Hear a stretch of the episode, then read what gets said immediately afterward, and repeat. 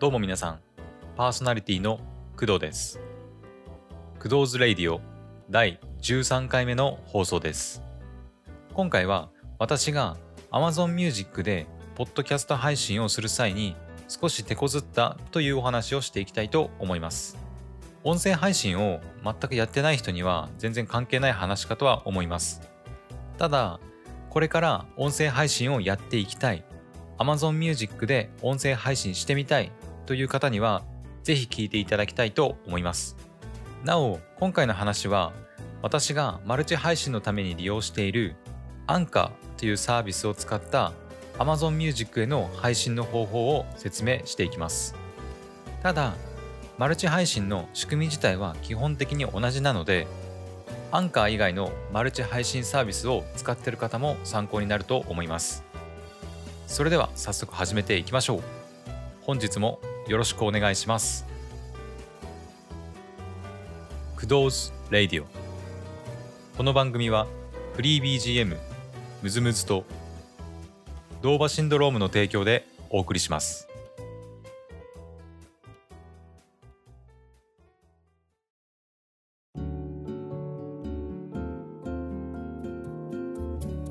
改めましてパーソナリティの工藤ですまずですね最初に言っておきたいんですけどポッドキャストのマルチ配信っていうのはすごく簡単です。マルチ配信の方法を一言で言うと自分の RSS フィードを登録するだけです。詳しく説明していきます。アンカーに初めて登録するとアンカーブレイカー Google ポッドキャスト、ポケットキャスト、ラジオパブリック、Spotify などに自動的にマルチ配信されるようになります。これだけでも多くのサービスでマルチ配信できるようになります。しかし、もっと他のサービスで配信したいっていう風になった場合は、先ほど言ったように自分で自分の RSS フィードを登録する必要があるわけです。自分の RSS フィードを取得する方法なんですけどまず Web 版のアンカーの場合は右上にある Settings から Distribution を選びますそうすると一番上に Your RSS Feed とあるのでそのすぐ下に表示されているのが自分の RSS フィードになります iOS のアプリの場合は画面下にあるあなたのポッドキャストを選びます。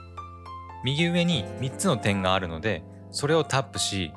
配信状況をタップします。すると、一番下に RSS フィードをコピーするにはここをタップというふうにあるので、そこをタップすれば自分の RSS フィードを取得することができます。日本でポッドキャストをやるってなったら、Amazon Music、Apple Podcast、Google Podcast、Spotify あたりは押さえておきたいところです。アンカーでは Amazon Music と Apple Podcast に自動的に配信されないので自分の RSS フィードを手動で登録する必要があるわけです。Apple Podcast に関してはネット上のブログなんかで自動的に配信されるから大丈夫みたいに解説してる方がいました。ただ私がアンカーに登録した時は Apple Podcast は手動で登録する必要があったので私は手動で登録しました。自動で登録されるんだったらまあそれはそれでいいと思いますしされないなら手動で登録すればいいだけです。Apple Podcast はそんなにつまずくこともなかったのでできそうな人は挑戦してみてください。そして今回のメインテーマ Amazon Music でポッドキャスト配信する際に少し手こずった話です。Amazon Music の場合もやることは変わりません。Amazon Music のサイトに行って自分の RSS フィードを登録するだけです。じゃあ私が何に手こずったかっていうとメールアドレス認証です。ネット上で Amazon Music RSS フィード登録とかで調べるとだいたいメールアドレス認証の話は全然触れずに登録してたりしますよくよく見てみるとそういったサイトで説明している Amazon Music の登録のサイトページの画面が現在の Amazon Music の登録画面と少し異なっているんですよね。Amazon のポッドキャスト自体2020年の9月に出たばかりのサービスなのでそれからいろいろ変わってるんじゃないかなっていうふうに思いますでは具体的にどうやってメールアドレス認証したかについて話していきます。普通に考えたらメールアドレスを登録すればいいんじゃないのっていうふうに思いますよね。でも Amazon Music にはメールアドレスを登録するところがないんです。普通に Amazon Music に RSS フィードを登録しようとするとアットマークアンカー .fm みたいなね謎のメールアドレスに認証用のメールを送ろうとしてきます。いやそんなメールアドレス知らないしどこでメール確認すればいいんだよっていうふうになります。これを解決するためには2つやることがあります。1つはアンカーに自分のメールアドレスを登録すること。もう1つは RSS フィードに自分のメールアドレスを公開するように設定すること。必ず両方やってください。なおメールアドレス登録はスマホアプリでもできるんですけど RSS フィードに自分のメールアドレスを公開する設定はおそらく Web 版でないとできません。そこは注意してください。一つずつ解説していきます。まずメールアドレスの登録は Web 版の場合セッティングスからアップデートセッティングスを選びます。すると真ん中あたりに Your email とあるのでそこに自分のメールアドレスを入れます。メールアドレスを入れたら上の方にある Save のボタンを押すのを忘れないでください。iOS のアプリの場合はあなたのポッドキャスト3つの点アカウント設定と進んでメールアドレスと書かれたところに自分のメールアドレスを入れましょう。次に RSS フィードに自分のメールアドレスを公開する方法です。まず自分の RSS フィードを取得した画面に行きます。Settings Distribution ですね。そして下の方にスクロールしていくと Advanced Settings と書かれたところがあると思います。そのすぐ下に Display Personal Email Address Publicly in RSS Feed と書かれているところがあると思います。その左にあるチェックをオンにします。オンにするとチェックが紫のような青のような色になります。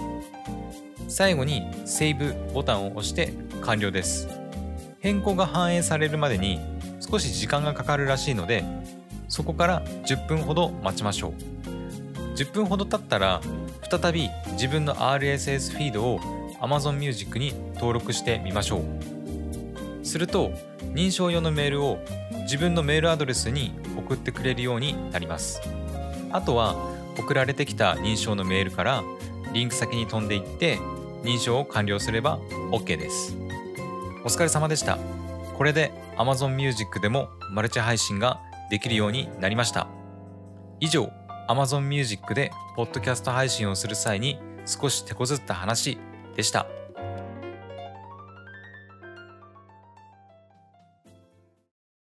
それではここで一曲お聴きください。作詞作曲龍崎はじめボーカル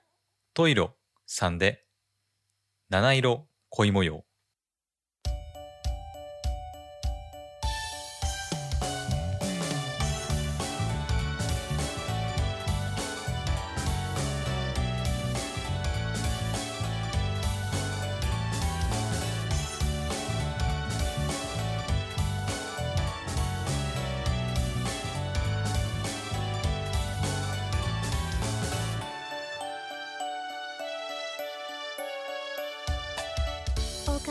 丘を越えて広がるお日様の万華鏡ちょっと早い朝を迎えて。レグセット戦う。君少し前に見つけて。急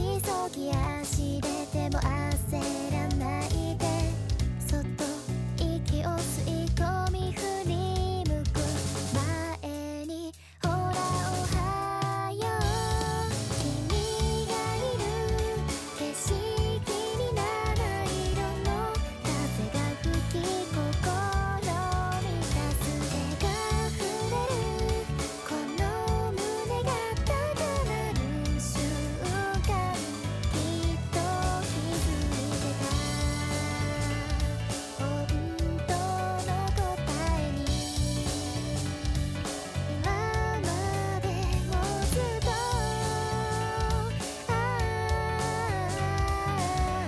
以上作詞作曲龍崎はじめボーカルトイロさんで七色恋模様でした。